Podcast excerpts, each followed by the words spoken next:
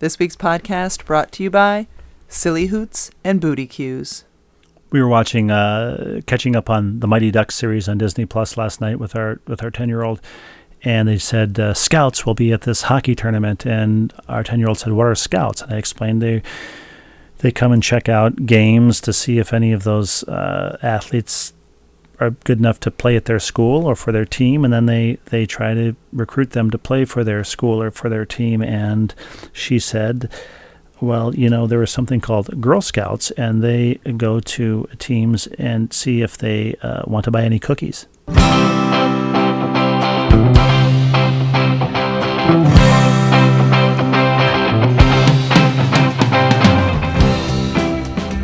Well, a lot has happened since last we met on the podcast. I can't think of any of it right now, but it's been two weeks, right? It has been two weeks, yes. You were in Seattle for five of those days. I was in Minneapolis for two of those days, my first flight post-pandemic. How was your first flight post-pandemic? The flights themselves were completely normal, as usual. Packed? Uh, mine, mine was packed, every seat. Oh, yeah, packed. Taken, completely yeah. Completely packed. Um, airports were, the, the parking garage was nearly full. The airports were not uncrowded. And uh, and if they were, they had shut down enough security lines that you were still waiting in line. But um, the return flight, Sunday night, late Sunday night from Minneapolis, where our sixteen-year-old and I went, I hadn't seen my dad in twenty months. That was great. Um, we were going out of gate A fourteen at M S P. And if you know M S P, A fourteen is the farthest possible gate. It's the last gate. There is no more terminal after A fourteen. It's always the gate that the Hartford flight comes into and leaves out of. It is where the terminal terminates. Yes. You you have to plan, which isn't isn't a problem now. But when we would travel when the kids were much younger and we would have all the stuff, the strollers, the little people, that was a long, may I felt I, like a hike. May I interject? Yes. It is a problem now. Oh, is it's, it? a, it's a it's a two mile walk. It's a long walk, but it's much less of a problem From, than it was when we had diaper right. bags and little tiny people in strollers. From the south uh, checkpoint, which was the only one open, it's it's a good two mile walk. And when we arrived at A fourteen, panting, sweating, grateful to be still upright, they announced the gate change to C thirteen. Is Which C thirteen, we had passed many miles earlier on the way there. Is that at the very end of the C terminal? No, it's it's it's middle C, as we say in uh, in music, and uh, so we trudged back there. But but there was a woman with a, an empty double stroller, and two toddlers way ahead on the moving sidewalk, and a kind of uh, frustrated dad ahead of them. You know, kind of leading the way to C thirteen. It wasn't. It wasn't. Uh, It was a nice uh, welcome back to the joy of travel moment, but uh, but the trip was great. And and, and you were in Seattle uh, for two W N B A games. I think you texted me on a Sunday, off day in between, that you were going to brunch. At the time, I was uh, I was uh, shoveling dog turds out of the yard, I think, and um, and I thought, life is getting back to normal. You're enjoying a, an ex-Benedict. Yes. Overlooking the Puget Sound, and I'm. Uh, this is this has never happened before in the regular season in the W N B A. Plenty of times when we would go to do a series, we would be in a city for a few days and maybe have an off day. But the way the W N B A schedule is this year, sometimes a team will play their opponent back to back, um, but with days in between. And we just happened to be covering both games. It was Vegas at Seattle, Saturday afternoon game, and then Vegas at Seattle again, a Tuesday night game, so it didn't make sense to come back. In Did between. Vegas stay? Yes, Vegas stayed. I guess that would be the whole point, right? Yes, yeah. It, it, it's in COVID to limit travel and just to make things a little bit easier on the players' bodies. But be, we we we're, we flew out there to call these games, but we weren't allowed to go to practices. We weren't allowed to go to shoot-arounds. We still did our uh, meetings with the coaches over Zoom. So and you were sort of in a, in a upper deck broadcast. To call the game, yes, in like Announce a plexiglass table. tank, yeah, the dunk and, tank, right? Yes. If if a fan was able to throw a mini basketball at a little target, you would have splashed into a dunk tank, yeah, right? The um, the the whole thing was a little bit silly because we Saturday the game was Saturday afternoon. Saturday morning we were doing a Zoom um, call with Bill Laimbeer, Ryan, Holly, and I, all of us vaccinated. We're sitting in Holly's rental car um, in the parking lot um, at the loading dock, talking to Bill Laimbeer, who was probably a three-minute walk away from us. As he was sitting in the arena. He was in an adjacent car. Right, pretty much. He was in the arena, but we were sitting right outside the arena.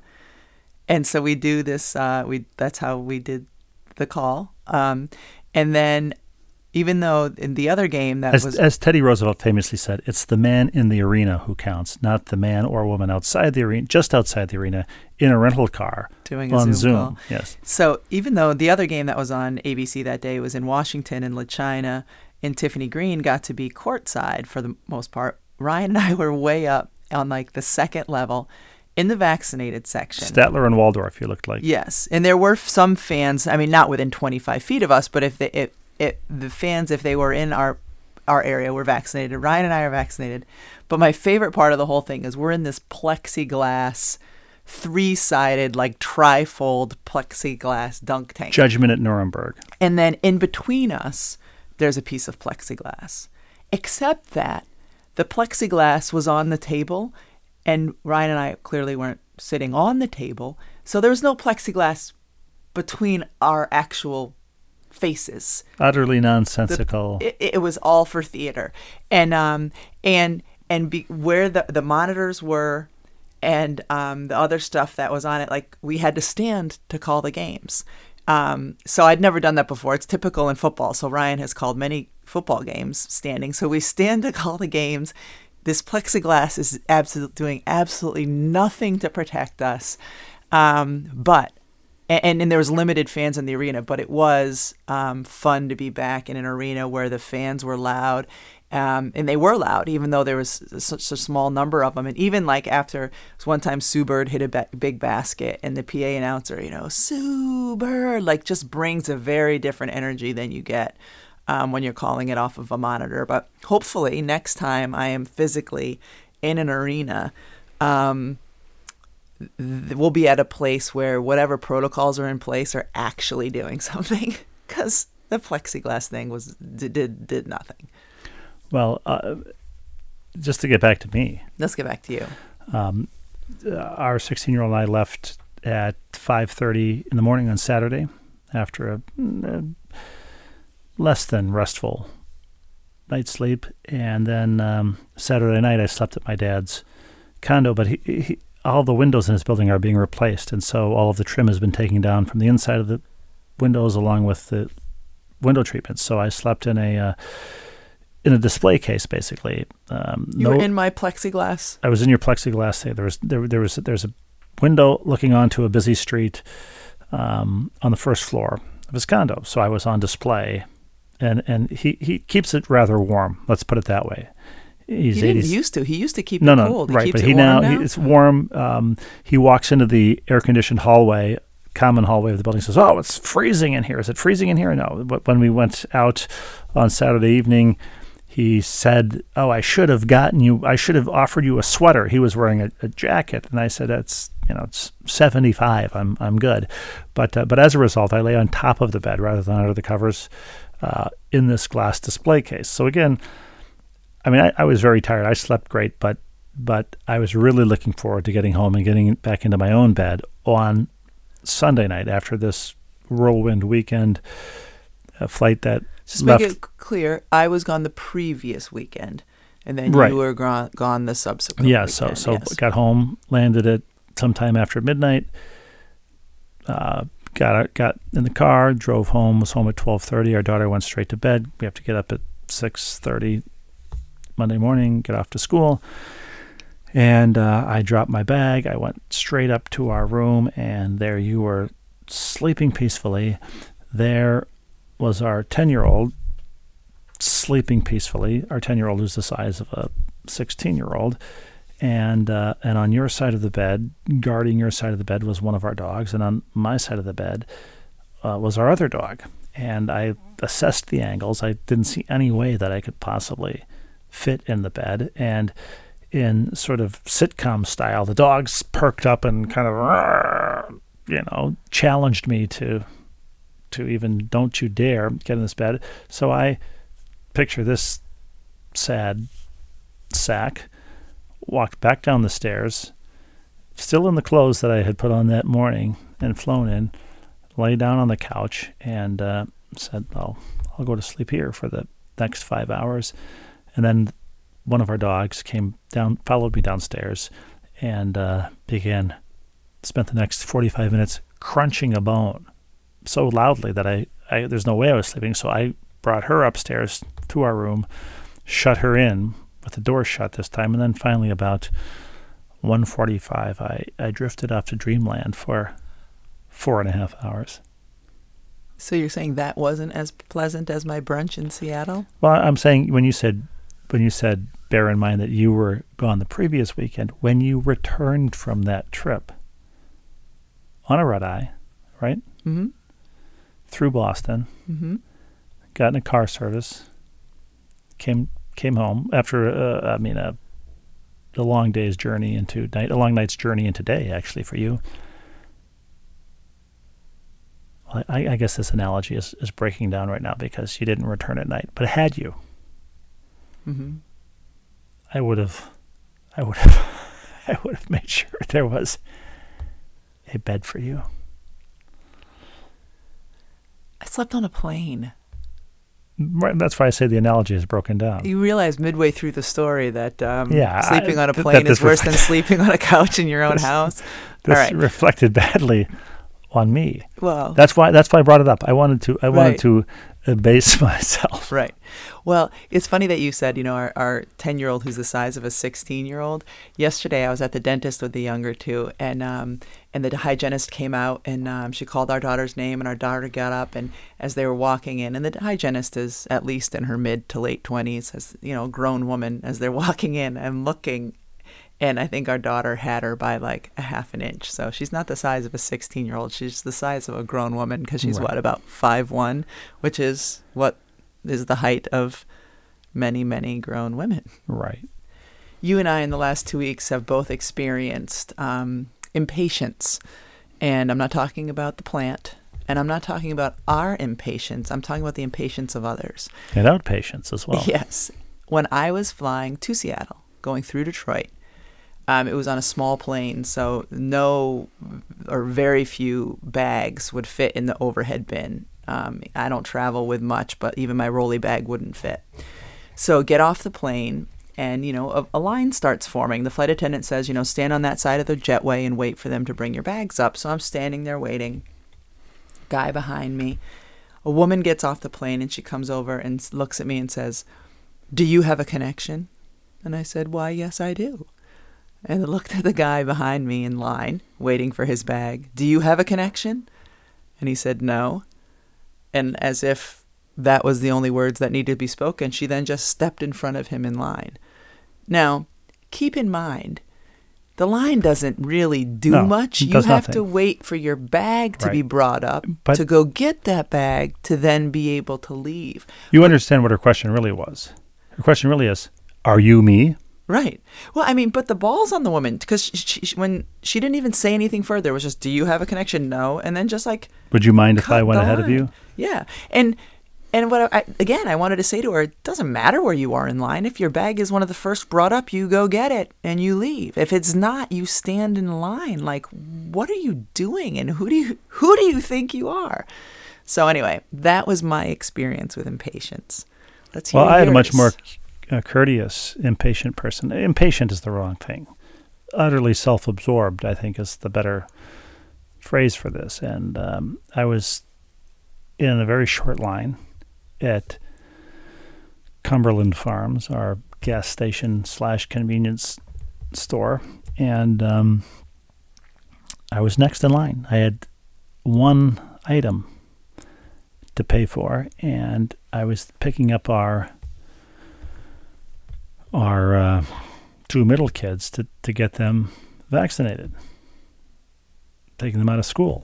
And uh, a lady said, excuse me, sir, I turned around and, first of all, resented the sir because she was no younger than I.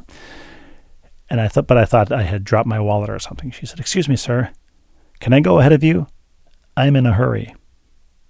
Now, she wasn't pregnant. She didn't appear to be in any medical distress, but I said, "I'm also in a hurry, but sure, why not?" So she paid for her items, and then five seconds later, I paid for my items, and we walked out more or less together and drove off at more or less the same time.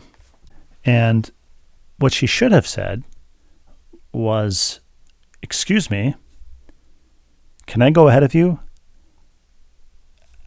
I'm me, and I value my time more than I value yours." And I would have said, "Sure, I, I appreciate your honesty." It's, yeah, it's unbelievable when it, was, when it happens. A couple of weeks ago, I was at one of our, our daughter's A A U games at this gym. And, and because um, there's a limited number of people who can come in, um, still because of COVID protocol, and uh, and they have to take your temperature, you wait in a line, and it takes you a while to get into the gym to the basketball game. And uh, so the line was outside, and we were waiting. And, um, I, you know, I'd say it was probably about twenty-five people deep.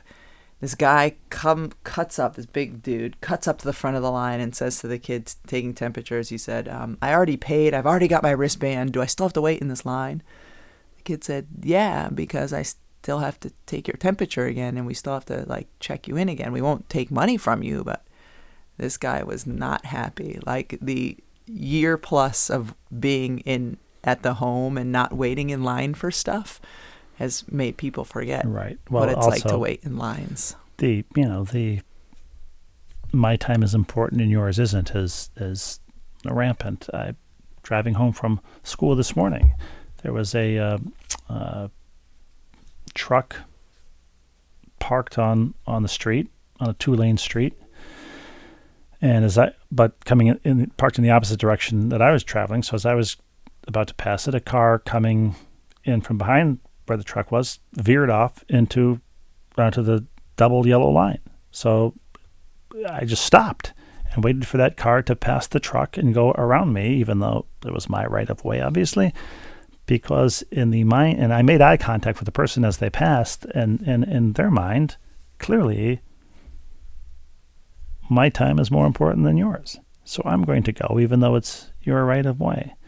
At at M S P, and this is this is becoming like the old man shakes fist at cloud podcast. But uh, at M S P, there were two open seats in at, at, at the C thirteen gate that we ended up at, separated by some bags piled on another seat. So I felt like I wasn't sitting too close to anybody. We sat down, and then I realized why the seats were open. There was a twenty-five-year-old guy watching uh, like a concert on his phone, not with headphones, and the, the, the volume was at full blast. So I said to her, I said, "We can't sit here. This, I mean, not listen to this."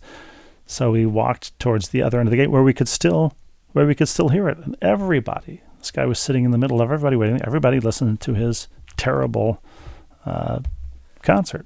So he was a discourteous traveler. I was almost a discourteous, I don't know if that's the right word or not, discourteous traveler on my flight, on my red-eye home. I was going from um, Seattle to Boston instead of connecting through Detroit to get to Hartford. Not important, but it was a red-eye. So I get on, and the woman gets on, and she's sitting next to me. She's reading, and I, I've got my hood up, and I'm ready to nestle in and, and try to get some sleep, and she's reading. And um, the captain turns the cabin lights off, and I look up, and I see that my reading light is on. And it doesn't really register right away, so I just I put my hand up, and I turn my reading light off. And I realized right when I did it that the woman was reading and using my reading light. Um And so after I turned it off, then she just like reached up and turned hers on. And so did you reach up and turn hers off? No, but I looked at her, and that's exactly what I said to her. I said, I said, if I was a real, jo-, I sorry, I said, I think I said, "What would you do if I now reached up and turned your reading light off?"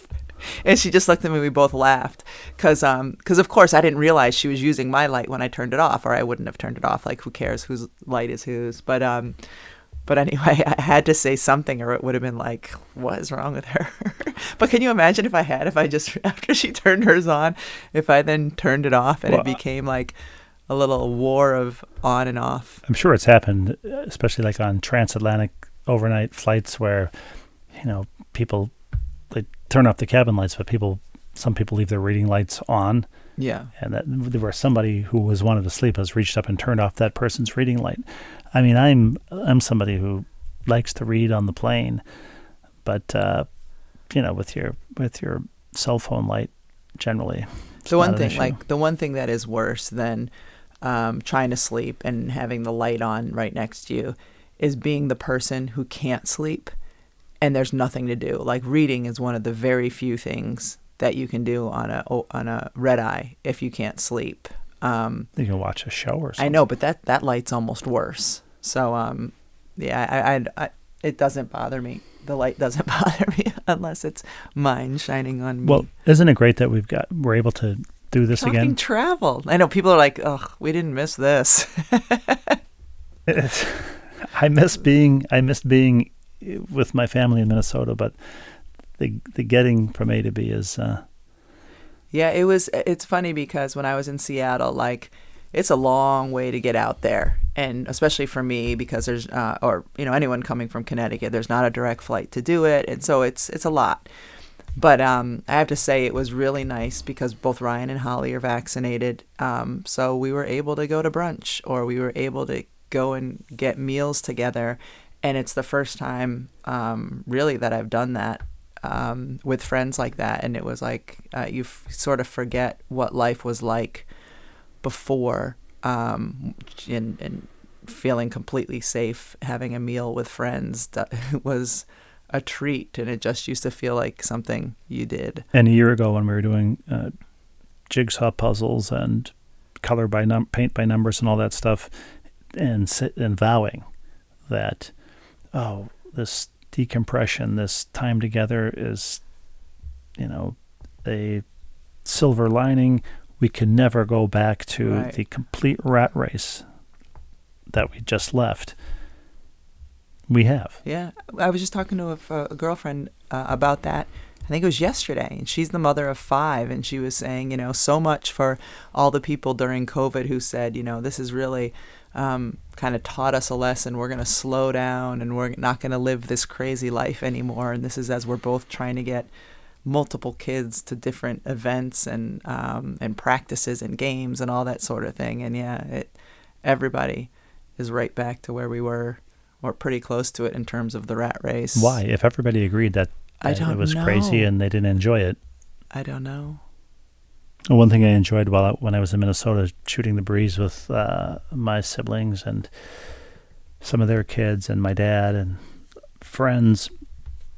One of uh, we were telling stories about um, different ways words are pronounced in the Midwest and on the East Coast. Bagels and bagels. I mean, I, I bagels still boggles my mind, but um, and then bagels still boggles. Yeah. Does anybody Thank call you for picking bagels? that up. Picking up. That, this was a discussion that we had on Saturday, and it led, yeah, some people do. Not here, but in, in Minnesota. Okay. Some people do. Um, and uh, it, it led to a conversation about mispronouncing words, and especially when you're little and you see a word, and you're, especially if you're reading and you encounter words that you haven't heard before, and you don't know how they're pronounced, but you have a pronunciation for them in your head. And uh, the example of one of my relatives was, you know, a, a shadow cut out, uh, a silhouette. And they thought it was a silly hoot, reading it and, and seeing the word boutique on a, on a shop sign, they thought it was booty cue. So silly hoots and booty cues. And uh, were there any words like that that you didn't know how to pronounce? I think I've told this story before, but I had a poster up in my room, and it was a cartoon. It was Ranger Rick, I think, and it was coming down um, on a bobsled. And I remember there, so it was spelled out J U D G E. And I remember I couldn't figure out how to I've pronounce that. I've never heard this that. before. Oh, okay. I couldn't figure out how to pronounce that. And I remember J U D G E. Yeah. And I was looking, you know, as as the bobsledders coming down, the J U D G E was standing there, I'm guessing, right, making sure that bobsledder is not breaking any rules. Um, and I remember just spending time staring at that poster, staring at the poster and couldn't figure out, and like trying to sound out that word and couldn't figure out, couldn't figure out. And it was a Saturday morning. Um, there was a Saturday morning and my dad came in because on Saturdays he would he would take the trash to the dump, and so he would always come in each kid's room and, you know, empty our trash can, which had probably like three rolled up Kleenex in it, um, and just feeling sort of defeated and saying to him, "Dad, what's that word?" And um, and him saying, "Judge," and uh, and of course, did like it click in when you when he and said then it? When he said it, I was like, I don't know if it clicked or it was just like, oh, okay. Um, I still don't quite understand. I don't remember right. what age I was. And I think the poster came like from a um, book order at school. And uh, anyway, from that moment on, of course, I, I knew what that word was. But um, that would have been one of them. I remember there seeing signs, "Stop ahead," when I'm riding around in the car. And I ahead, uh, I didn't know how that was pronounced or what the word was. I, I, I think I saw the A H as one and syllable, ah. Uh, Uh, ed, and then and I knew H often following a P was a F sound, but for some reason I thought maybe this was a silent, or a uh, the H made a F sound there. So I, for what seemed like a long time when I was a kid, I would see these signs that said "Stop A F E D," and I had no idea what it meant. And then I assumed just one day, oh, that's ahead. I I, I don't remember that day, but there were those little revelations when you figured out, or somebody told you what they were. We should, um, if if people have any of their own words like that, they should send them in to the uh, email, ballandchainpod at gmail dot com. That's right. Should we get to uh, some of those uh, gmail dot coms? Yes. What do we call them? Viewer mails, I guess. Yes. Not gmails dot. It wouldn't be gmail dot com, so it would be gmails dot com. I've confused people now. Mm. I've confused myself. Shall we? Yes. Big bad hook, throw our lure, reel us in with your viewer mail. Dear Steve, I, like Julie from last week's podcast, am a retrograde completionist. As I listened to all of the old podcasts over the past year, I also wanted to wanted to send emails, but thought they'd be out of date and untimely. Now that I'm caught up, I feel it's appropriate to make contact regarding Uh, some pertinent topics. Are you ready, Rebecca? This is from Ellen. This is from Ellen. I'm ready, Ellen. One. Oh, and she's enumerated them, which I always like. List form, you know, I like Not that. A bullet point, uh, but uh, numerical order. Mm-hmm. One. Attached, you will find a photo of a Who's-y What's-it candy bar that I found at a drugstore in Florida. I used to live in Connecticut, but as of August, I'm a snowbird between Florida and New Hampshire. I ate it immediately after purchase and was not impressed. I mean, it's chocolate, so I'd eat it, but it's nothing I would buy again. I believe Rebecca's favorite candy bar is the sister to the Who's-y What's-it, the Whatchamacallit. From what I gathered during my extensive research comparing the two, the Who's-y What's-it is the basically the same as the Whatchamacallit, except it doesn't have uh, caramel. That was a word that came up when we were in Minnesota. Uh, one of one of my uh, one of our nieces said she cannot stand the word caramel when people pronounce it caramel. That's how I pronounce it. Well, that's when our daughter retorted to her cousin, well, that's how it's pronounced, caramel. No, it's caramel. And, and of course, growing up in Minnesota, it was caramel. But look at this, Rebecca. It's a Who's-y What's-it. It looks the same mm-hmm. packaging. And she was not impressed. She was not impressed. The Who's-y What's-it versus the whatchamacallit. And caramel versus caramel. Two, regarding businesses with and daughters in their name, there's an oil delivery company in Westbrook, Connecticut that was named Wilcox and Daughters. I used to see the trucks driving around all the time when I lived in C T. My extensive research, she always uses extensive in quotation marks here, Rebecca, on their company, tells me that unfortunately they've changed their name to Wilcox Energy. So the daughters have been replaced mm. by energy.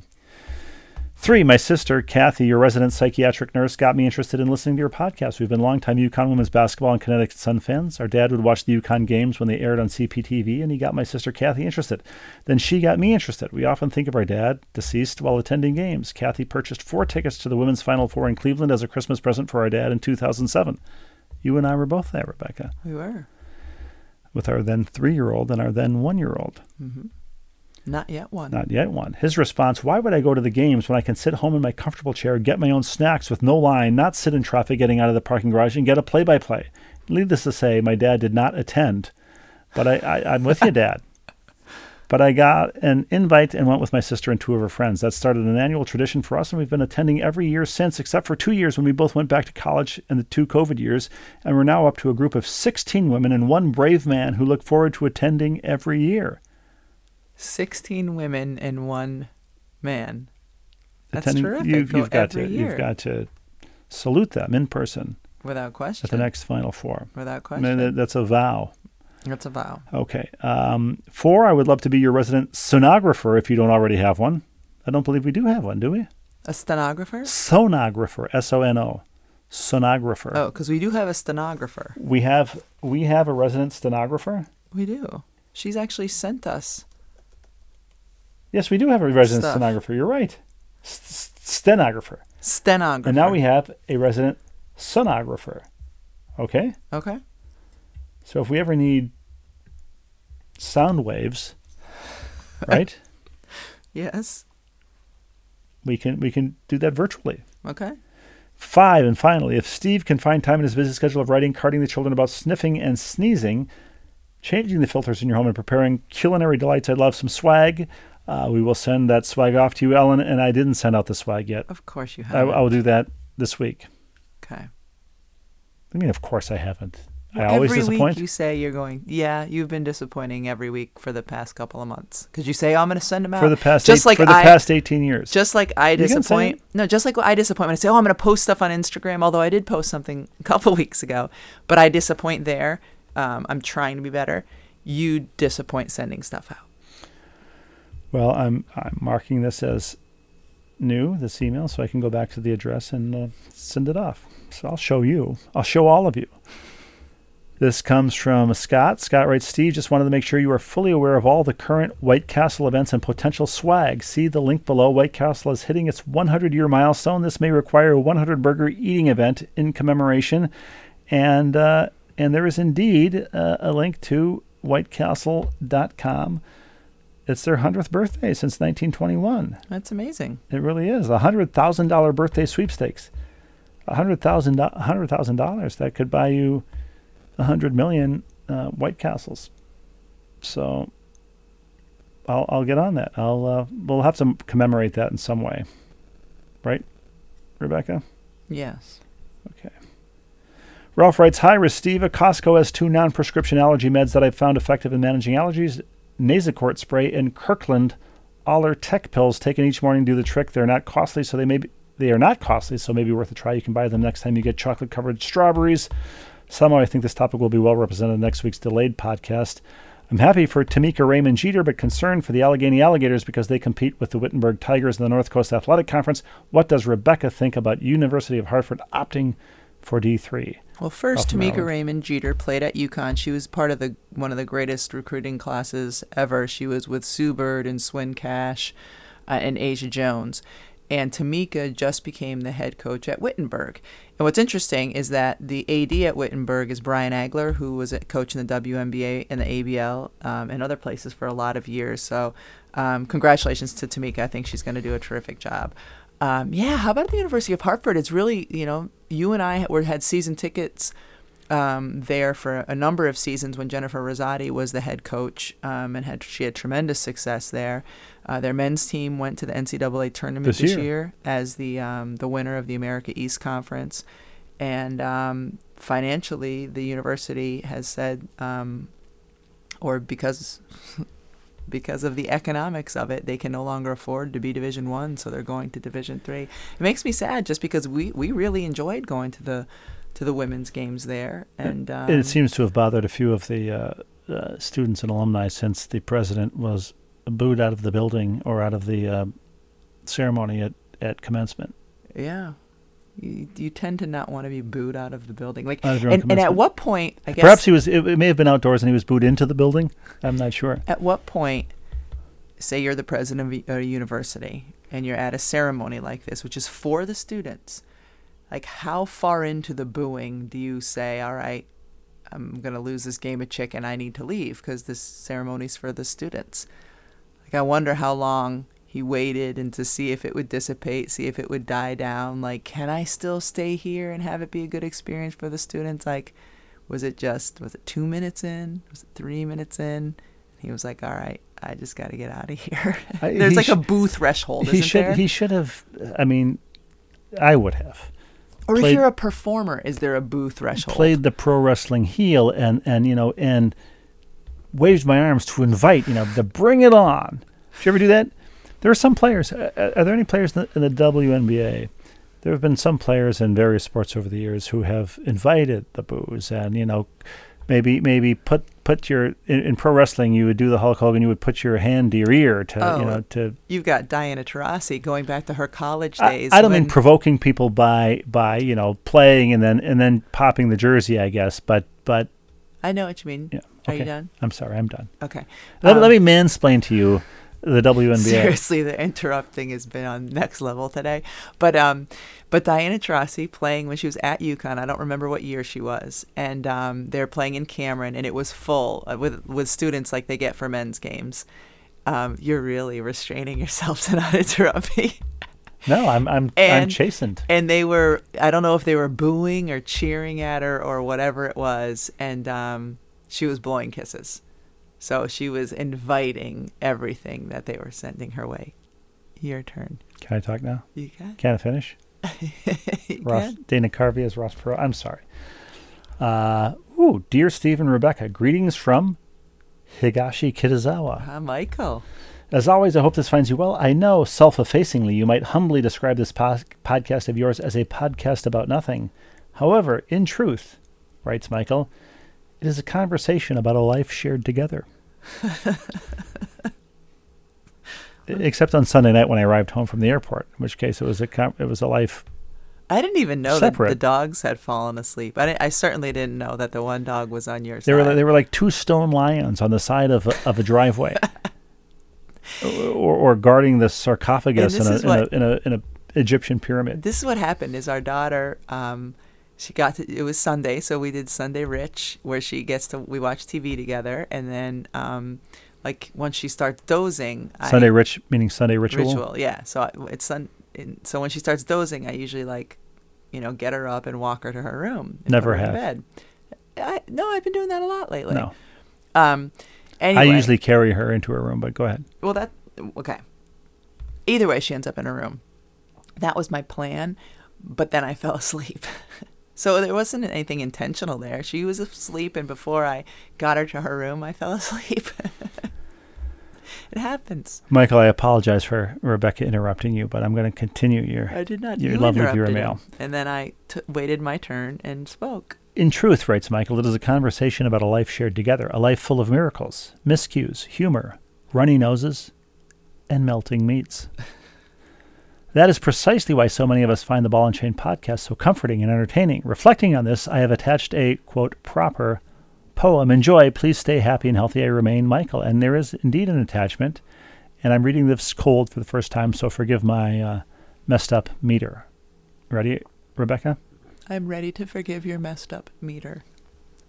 It is a conversation between rain and roof, stream and stones, snow and silence, wind and wing, the unfurling yellow flower, and the slightest crack in the black pavement. It is a conversation between mystery and wonder, and it must always be so. How lovely is that? It's even lovelier to, to look at without having to hear me read it. Well, maybe I'll post it. Maybe you should when you send out the swag. That's that's the carrot on the stick. Mm. Okay. Well, you should. It's a, it's a wonderful poem, beautiful poem. Thank you for that, Michael. Although I, I hope you will continue to send us the the more Nipsey Russell-influenced uh, uh, rhyme schemes as well. Love them both. The uh, the highbrow and the lowbrow. Uh, Ralph was right. There are more uh, uh, prescription uh, allergy uh, tips. Ready, Rebecca? Yes.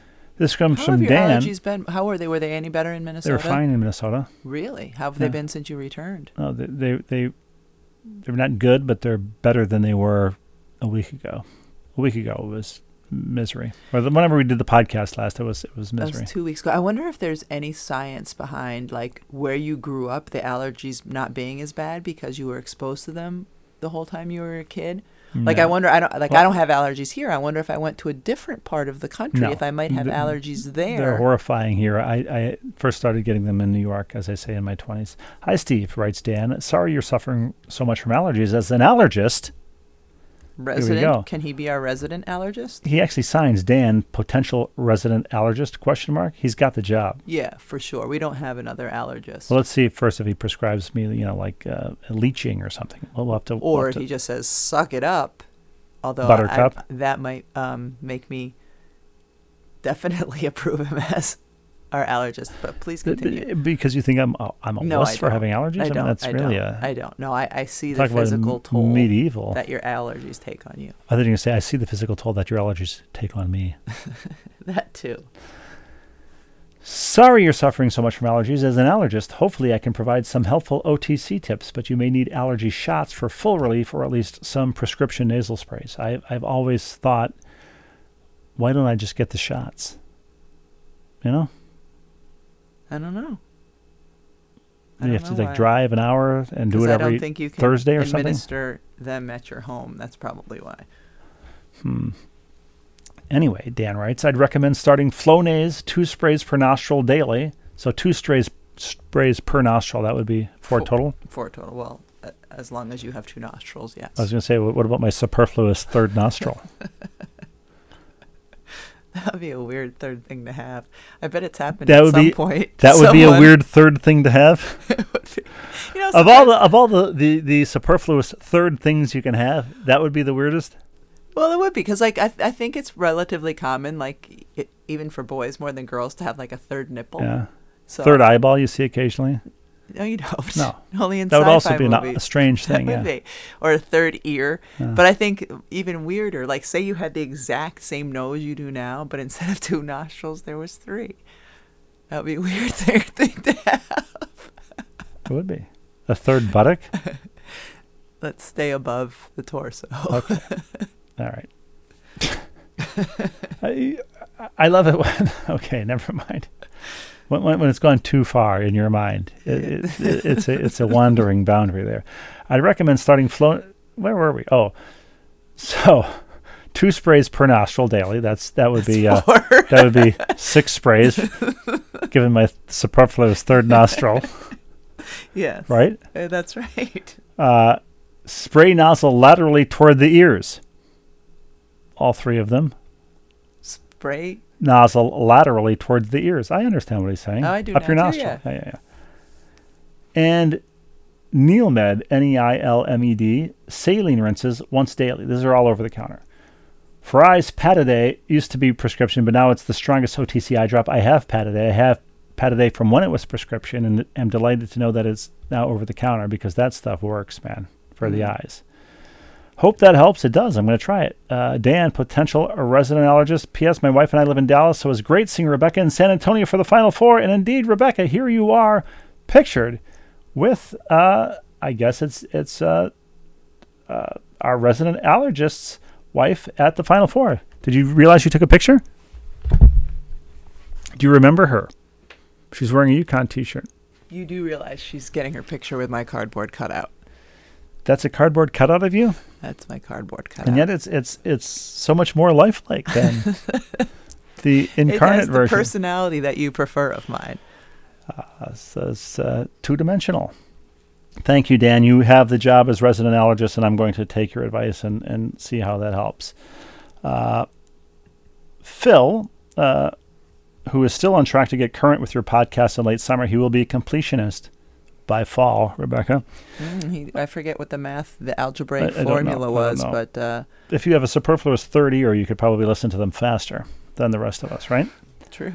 Rebecca and Steve, I just finished listening to your one hundredth podcast, and as promised back in March, I have an A A U and Bill Laimbeer story. Oh, see below. Yes. Do you remember? I, of course I remember. Okay. But first, in a very early podcast, Rebecca commented that her mom was not very tolerant of people complaining about their aches and pains. And in fact, she was a role model. Even as she dealt with cancer, Rebecca's mom did not complain about her illness and symptoms. My friends and peers all, are all retired, and upon occasion we find ourselves comparing notes about our last doctor's visit or what our current ailments are. Our go-to phrase when we realize we have fallen into this rut of misery sharing is, let's stop the organ recital and talk about our kids or the weather. The organ recital is a, it's such I a like. great phrase. Yes. In two thousand, my daughter's twelve and under twelve U A A U team qualified for the national tournament. What year is this? two thousand. Okay. Okay. Held that year in Ogden, Utah. The Michigan Monarchs, coached by Bill Laimbeer, were finishing their game when we arrived for one of our games. I was thrilled to have the opportunity to watch a former N B A player coach and sat in the bleachers immediately behind his team. Bill's team was losing, and late in the second half, his team did not corral a long rebound, and the other team dove for the ball and got possession. Bill stood up, walked halfway down his bench, and yelled, "That's what we need to do to compete." I watched his bench players, and they either looked at their shoes or into space. None turned to their coach. I thought to myself, that guy knows ten times more basketball than I do, but I don't think he knows how to talk to eighth grade girls. When I called timeouts or talked to my team, I would always try to say something positive or ask if they were having fun. Then I would remind them, would remind them what defense we were playing and tell them what play to run against the other team's defense. Of course, you know that Bill has been a W N B A coach for years now and has won W N B A championships, but on that day, I wasn't impressed. So question for Rebecca, can you characterize your communication style to eighth grade girls? Regards, a Phil who is on track to become a completionist. I think sometimes I'm a little from column A. Phil. You're, you're, you're, you're, sometimes you're, you're, I'm a little from column B. Bill. It's Phil who wrote that, right? Phil wrote this. Yeah, so so I'm, sometimes I'm a little Phil, sometimes I'm a little Bill. You're a little Phil and a little Bill. Yes. Sometimes that is true. I try. You try to keep patience. You try to keep patience. I had. I would say you're more Bill than Phil. I don't think that's true. But you're you're not in all my huddles. Um, I think I think all of us in the gym are in your huddles, in some of them. Well, there's nobody in the gym. No, I'm not loud in my huddles usually. Oh, that's true. I was loud in my huddle. I had a huddle this weekend with our seventh grade boys team, and um, I'll you, tell this story, although no one's going to be interested you, in you, it. Though you should be, save it for your youth coaching book. A little Phil. A little Bill. A little Bill. We've been working for two straight weeks on breaking the press because breaking the press is a problem for my, my boys team. So we put in a new press breaker. We worked on it. We worked on it. We worked on it. So we get to a game this weekend. The other team, we've got this nice lead. The other team starts full court pressing. So we set up in the press break. It works. We get a layup. Next time down, set up. They press us. We set up in the press break. It works. Different, like... part of it works. We get a layup. Third time, we get a layup. Fourth time, the boys decide they don't want to do what's been working, and they're going to do something else. Turnover. Fifth time, they don't even bother to set up in the press break. I don't know if the right guy took the ball out of bounds. They pass it in turnover, pass it in turnover. All of a sudden, our like ten-point lead is down to four or something. I called a timeout. The boys came over, and I said, do you guys, I said it a little louder than this, but do you guys even want me here? I mean, why am I here? We've been but working on this press break for two weeks. It worked. It's not like you have to trust me that it's going to work. It worked three times in a row, and now you're not even setting it up, and the right person isn't even taking the ball out of bounds. What are you doing? After you said, do you guys even want me here, did you pause no, and give them no, time to answer? No, because I think they would have kicked me to the curb. But it was maddening. I mean, I know they're only twelve and thirteen years old, but like it. If something works three times, it's it's it's fascinating. It's sort of a, an interesting experiment because it'll even happen um, not against the press. Like our, the team will come down, they'll run a play, they'll get a layup. They'll come down the next time. They won't even consider running running the same play that got them the layup. It, it's fascinating to me that if something works, people don't just or not but people kids don't just keep doing it until it stops working. The huddle you described was was your little little Bill, right? Yeah, because I was I was pretty loud, so I was definitely a little Bill on that but, one. But then you were Phil in the parking lot in between all of these games, right? Yes. What happened there? So I was out of town. You were out of town. This was a this was an event. It was at a college, and so there couldn't be any spectators there, um, which I was bummed out that my parents, the parents of my kids, couldn't watch. But I didn't mind that the parents of the other kids couldn't be there.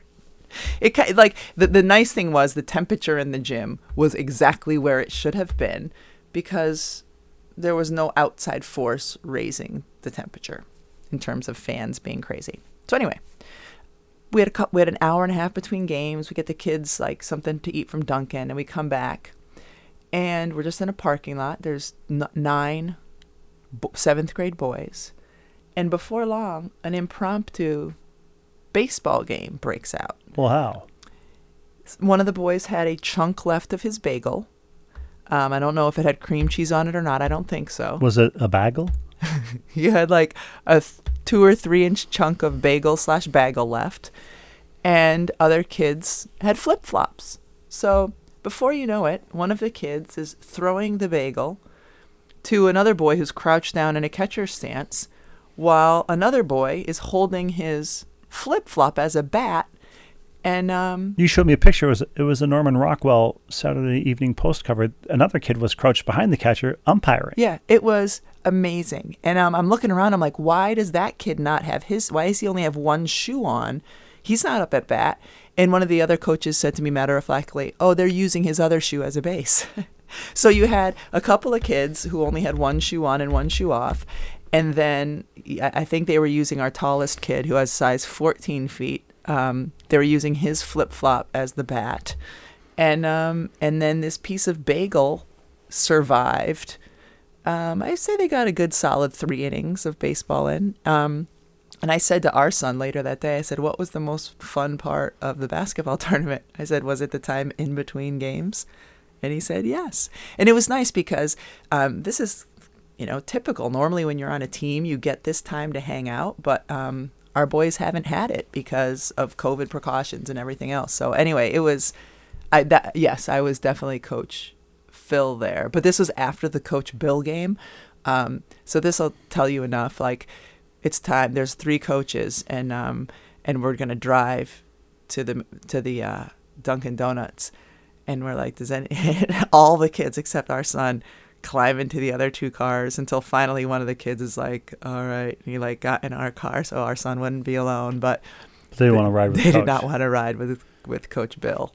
Well, you always have to constantly monitor where you are on the Phil Bill continuum. That's true. Sometimes you want to be more Phil than Bill, and sometimes more Bill than Phil. Mostly you want to be more Phil than Bill, I think. Um, so yes, I do have to monitor that. My my, I do. That's for sure. Uh, just but but knowing knowing what the, the, the two scales are. Now. Right, is enough. The Phil and the we Bill. We have a Phil and a Bill. Thank you for that, Phil. Tanya writes, uh, with Father's Day approaching, when I saw this Facebook ad, I immediately thought of Steve, the eight paws living in your house that he's tolerating. Payback for bad gift giving, perhaps? Also, we haven't heard a puppy update in recent weeks, though admittedly I'm a couple of weeks behind. Hope the fur girls are well. Happy to have the W N B A season back. Tanya from Troy and resident energy efficiency expert. Uh, P S. I do appreciate that Rebecca likes to remind us, slash me, that you do not use your basement space heater that much. I promise I'm not that judgy. Be warm. There's that word, judge, Rebecca. I recognize it. But anyway, her attachment is a coffee mug. And well, it says, it says, may I, may I? May you finish? Can, may I, can I finish? You can, can I finish? finish? Roses are red. Violets are blue. You're my favorite face to lick after I've eaten poo. Happy birthday. Your dog's name here. And then there are uh, uh, paws. I mean, that's about right. I, it, it, so I could, I could get that for the dogs that I love. And then you could fill it with coffee that I don't drink. Yeah, I could, or I could fill it with something you do drink. She, or, or as my dad, or as my dad said when I visited him, you, you don't drink coffee in the morning, right? That's correct. I've never had coffee. So you just want orange juice? I, I don't have orange juice in the morning either. So you just want a glass of what is it, almond milk that you drink? I said no. I have almond milk on cereal, but I don't. I don't drink a glass of almond milk in the morning. So you're just gonna have a glass of ice water then? No, he couldn't, I'm not. He couldn't understand that you just don't have a glass of anything. Correct. Right. I, that's I, I what like he, to pour he's myself had a glass of something for every day. A steaming cup of, of nothing, right, with extra pulp in the morning. Right. Um, and Tanya will be happy to know, I think the space heater in the entire winter might have gotten used, did you say maybe three times when our one of our daughters was down here doing class? Our space heater was occasionally used by our space eater. Yes, exactly right. So um, we're, we're we're being smart with our space heater after we ignored your advice on the energy efficient one to purchase. Hi, Rebecca and Steve, writes Celeste. As I was listening to the last podcast, I saw the skeleton in the car next to me at work. It seemed to be the one that glows in the dark. And count me in as a perfectionist. Uh, also, any chance with Jen and Sully coming back to Connecticut, the aforementioned Jen Rosati, mm-hmm. once the coach at the University of Hartford, then George Washington, is now the president of the Connecticut Sun. Yes. I, it, was the question? Seemed, it seemed to have caught you by surprise. No, no. I haven't read the question yet. Oh, okay. The five and oh Connecticut Sun as we record this, correct? That's correct, yeah. Also, any chance with Jen and Sully coming back to Connecticut, you can get them on the pod. And when will Holly be back? Uh, that's from Celeste. Um, first yes, of all, Yes, definitely here. We'll get Jen and Sully on the pod. And um, actually, I was talking to Holly about the podcast when I was out in Seattle. Um, we, we need to get her back soon because...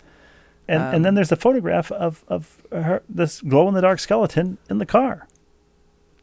That's amazing. Didn't you see a skeleton in the car? Yes, it was a point of a full conversation that we had. Remember at the Starbucks, I saw the skeleton in the car? Oh, that's correct. Do you think that's, is that the same car and the same skeleton?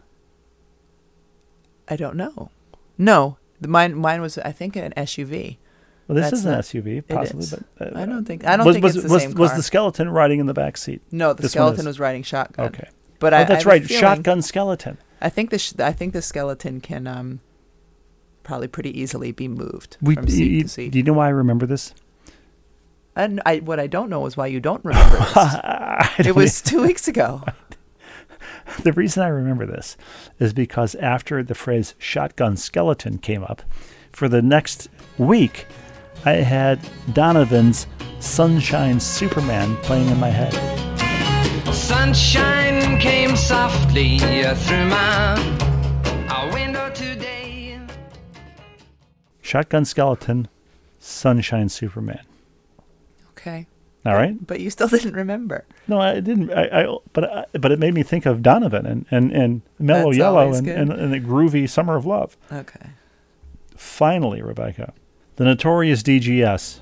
The notorious D G S. Yes. Are we ready for him already? We are. What do you mean already? We're fifty-six minutes into this podcast. Then let let it rip. Or or thirty-eight minutes after Denny edits its, edits edits all of this out. Dear Rebecca and Steve, uh, writes writes uh, Doctor Gary Siegel, I listened to last week's podcast while completing the desk work associated with paying taxes for twenty twenty, and I observed myself opening envelopes in a Karnak-like fashion. Karnak-like fashion. God bless you. that is tearing open the end and then blowing into the envelope to extract the contents. You don't have to tell me. Thus, my attention may not have been fully focused on the podcast, but a few things have come to mind. Most, of, I, I hope he held the envelope to his forehead before mm. he tore it open. Most importantly, while recently looking on social media, I saw friends of the podcast, Holly Rowe and Ryan Rucco, enjoying beautiful sunshine along the water in Seattle while having a beverage or two with our most famous podcast hostess, who looked wonderful, by the way. I'm glad that we're all heading back towards more normal lives. As she was doing that, as they were doing that, Doctor Siegel, I was scooping poop in the yard, and and uh, one of our one of our happy for me? I was very happy for you. And one of our friends, but the reason I mentioned that. Was one of our friends said um, something along the lines of that she and her husband had, had uh, during the course of the week, had uh, driven to some town in some pastoral setting in Connecticut and had lunch and, and went to some uh, used bookstore or something. And, and she said, and I quote, the next time you and Rebecca take like a weekday afternoon excursion, you should go there. And I said, Rebecca has had lunch more times in Seattle this week with Ryan and Holly than she and I have had in our eighteen years of marriage. Um, so that might be a slight exaggeration. It's not. It's not. It isn't. I'm not, I'm not, it's not a complaint. It's just a statement of fact. Steve, writes Doctor Siegel, I do suggest that you pay, patronize E S P N and enjoy the upcoming Monaco Grand Prix. I tried to do that, Doctor Siegel. Um, the, the Monaco Grand Prix, my favorite Grand Prix, through the streets of Monte Carlo, was Sunday. I was in Minneapolis. I was at my dad's condo, and he said, he asked me which political roundtable show I watch on Sunday mornings. And I said, I don't watch anything. You don't watch Meet the Press or, or This Week with George Stephanopoulos? I don't. Well, what do you watch on Sunday morning? I, I don't usually watch T V on Sunday morning, but when I have the T V on Sunday, I'm usually watching Formula One. This week's race is from um, Monaco. He said, oh, on E S P N. Oh, well, he said, I think that's channel eight oh three. So he punched in the eight and the O, but then it expired before it got to the three. So now we're watching channel eighty, the like uh, detective show. So then he punches in the eight and uh, and that expires, but he gets the oh three, and now we're watching channel three. And eventually, eventually, go ahead, Rebecca. I just want to interject. This happens to me all the time. It happens, it's not yeah, just sure. your dad. No, no, it's the when cable system. When you're putting system. in a three or a four digit number, especially Absolutely. like at a hotel where you're not quite as familiar, and you take forever to get the channel because, as you said, like you press the you looking for one nineteen, so you press the one one nine, and only the one nine comes up, or uh, whatever absolutely. It is. This is a universal problem for all ages. A universal problem for universal remotes, no that, question. That is right. No question, especially if you're trying to watch the Universal Network. See what I'm doing with this, Rebecca? I don't think there is such a there thing. There is. There is. Is there? I, you know how I know there's a Universal Network? How do you know that? Owned by N B C Universal, I believe, because it briefly aired repeats of the very short-lived two thousand something uh, C B S drama Clubhouse, mm. in which I appeared as myself in in one episode and, and have gotten like a thirty-eight cent royalty check, I think, twice. Uh... You'll undoubtedly recognize, writes Doctor Siegel of the Monaco Grand Prix, the famous tunnel through which the race course travels, as a view from the car was a regular part of the opening introduction to A B C's Wide World of Sports every Saturday afternoon of my youth. That's why it's so indelible in my mind, Doctor Siegel, because it was the height of European glamour when I was a kid, uh, as as brought to me through Wide World of Sports opening credits. In the attached video from nineteen seventy-four, narrated by the familiar voice of the late Jim McKay, Sir Jackie Stewart, a triple world champion from Scotland, you don't have to tell me, approaches the tunnel in his Grand Prix race car while the classic theme ends in its upbeat fashion. Viewers of a certain age will also immediately have a memory and vision of the agony of defeat, recalling that ski jumper Vinko Bogatai slides off the ski ramp during the opening introduction as well. Steve, your recent bout of sniffles and the discussion of allergies also has hit home. Missus Doctor Siegel actually works at the front desk at a nearby allergist's office. Ooh, not a resident allergist. Mm. Uh, and she is a formidable source of information. She combines medical knowledge that experienced parents, especially mothers, have, along with knowledge perhaps gained from our conversations with information gathered at work. If you have allergies, no need for a doctor. Just talk to Missus D G S.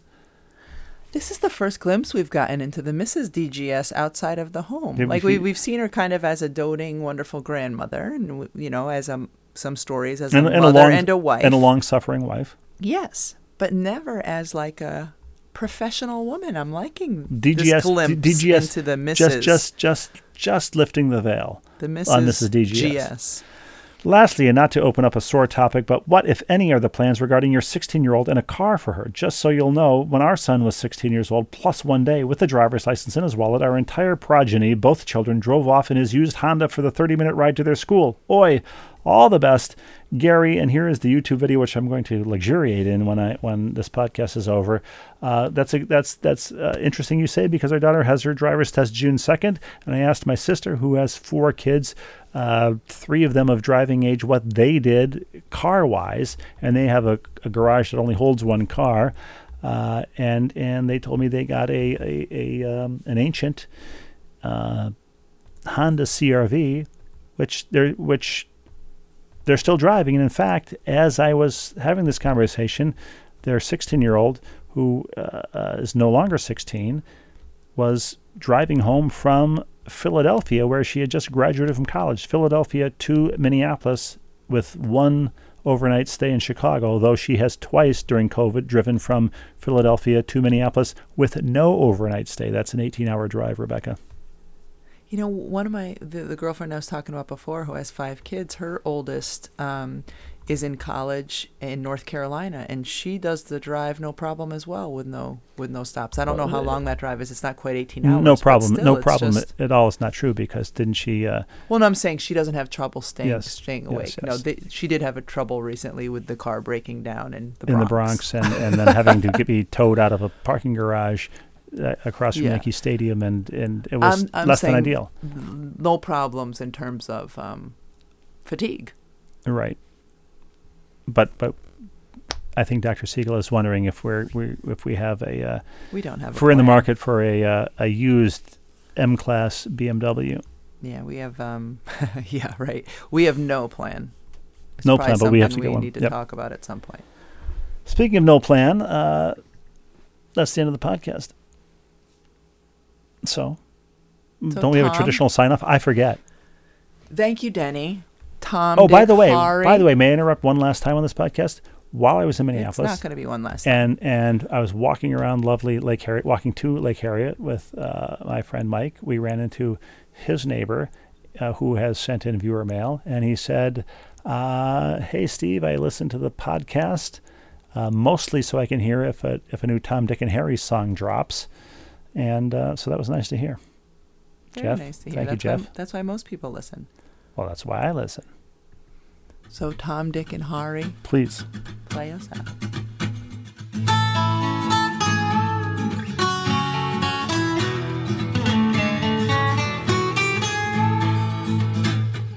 Sing says no pain, no gain, and we found that to be fact.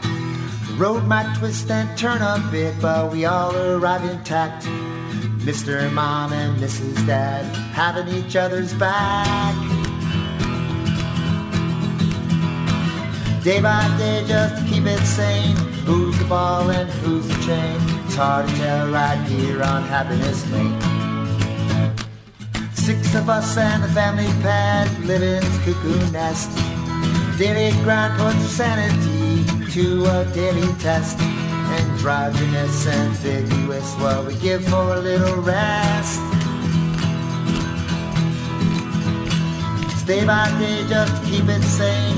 Who's the ball and who's the chain? It's hard to tell right here on Happiness Lane. It's hard to tell right here on Happiness Lane. Hard to tell right here on Happiness Lane.